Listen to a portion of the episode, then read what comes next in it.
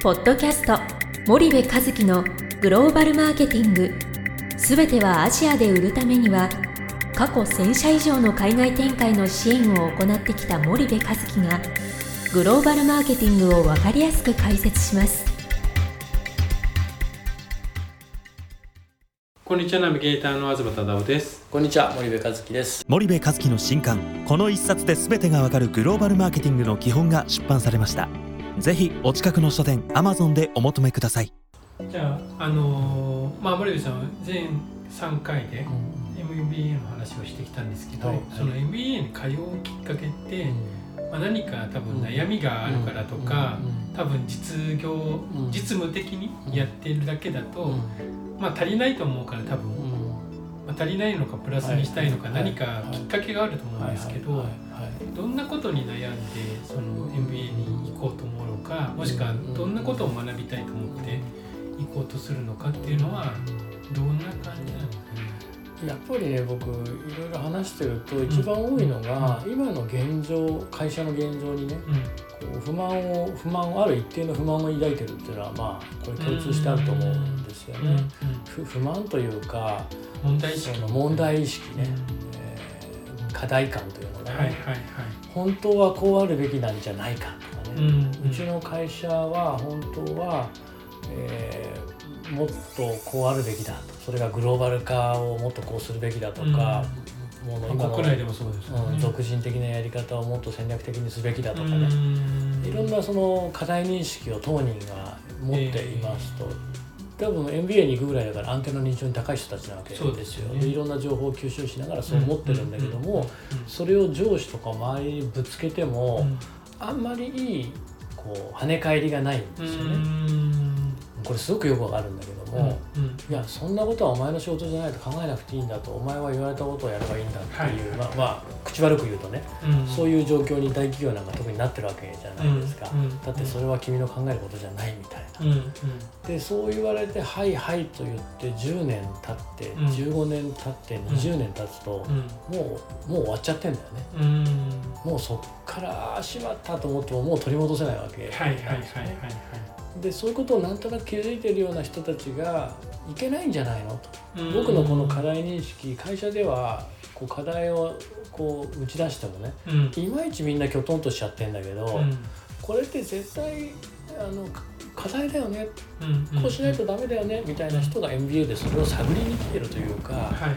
それをこうまあどうにかしたいどうにかしたいっっていうそういう思いで今の会社を本当に良くしたいっていうそういう思いで来てる人が多分うん。大半なんじゃないかなとはい思うんはいですよね。はいはいでそこで中堅、中小企業のオーナーさんも、うん。やっぱりそういううんそうそうそう。そう、意味合いで来てる方も多いってことですよね。うん、自分の会社をより成長させよう。うん。大企業の会社員だったら自分の課題認識うん。会社ではいまいちなんかうん。響きが悪いけど、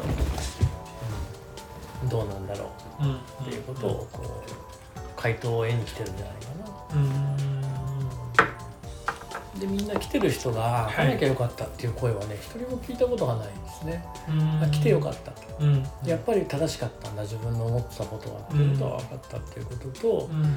あとあの自分が実践でやってきたことをはい。その理論でもう一回整理される、うんこれで初めて人に説明できるっていうことをねはいはい。言ってて、まああのこういうことだと思うんだけど実践でさ山に登ったら「あの綺麗だったんだよ山が」って言ってるわけなんだよね部下にね、うん。なんだけど部下は「そうですか」うん。見たことないからね。どんなにこう綺麗だって言われても「あそうですかよかったですね」はいしか言いようがないんだけど、うん。多分その理論を学ぶっていうことは、はい。なんかその景色を写真に撮って見せれるぐらいの、うん。その納得感を学びに行くもんなんだと思ううんだよね、だからそういう意味では非常にいいっていうことを言っているかな、うん。だからまあやっぱり意識の高い人たちじゃないかな。まあそうですね。に来るっていうのはね、まあ自費なのか社費なのかわかんないですけど、うん結構自費が多いみたいね。えー。あの会社で出してくれるっていうのは今そんなに、まあ多くはないですようん、ね日本企業も多くはないみたいで、うんうん。うん、だから自費みたいですよね。すごいですね。うん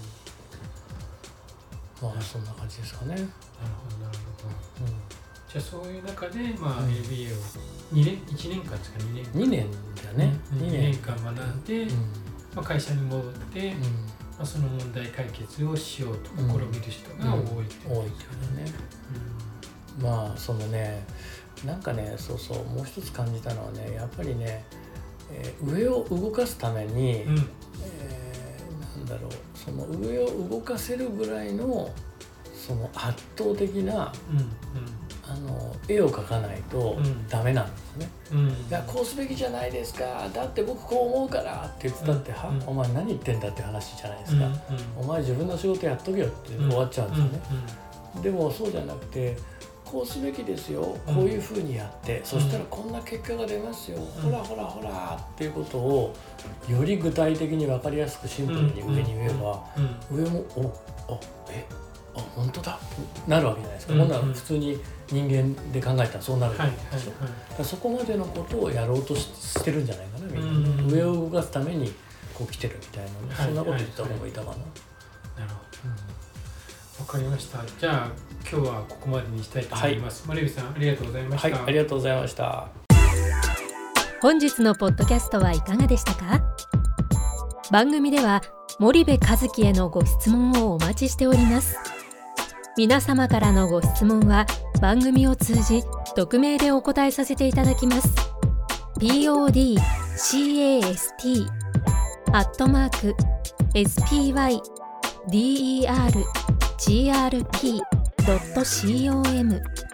ポッドキャストアットマークスパイダー grp.com までたくさんのご質問をお待ちしております。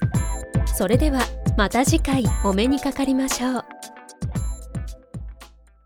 ポッドキャスト森部和樹のグローバルマーケティング。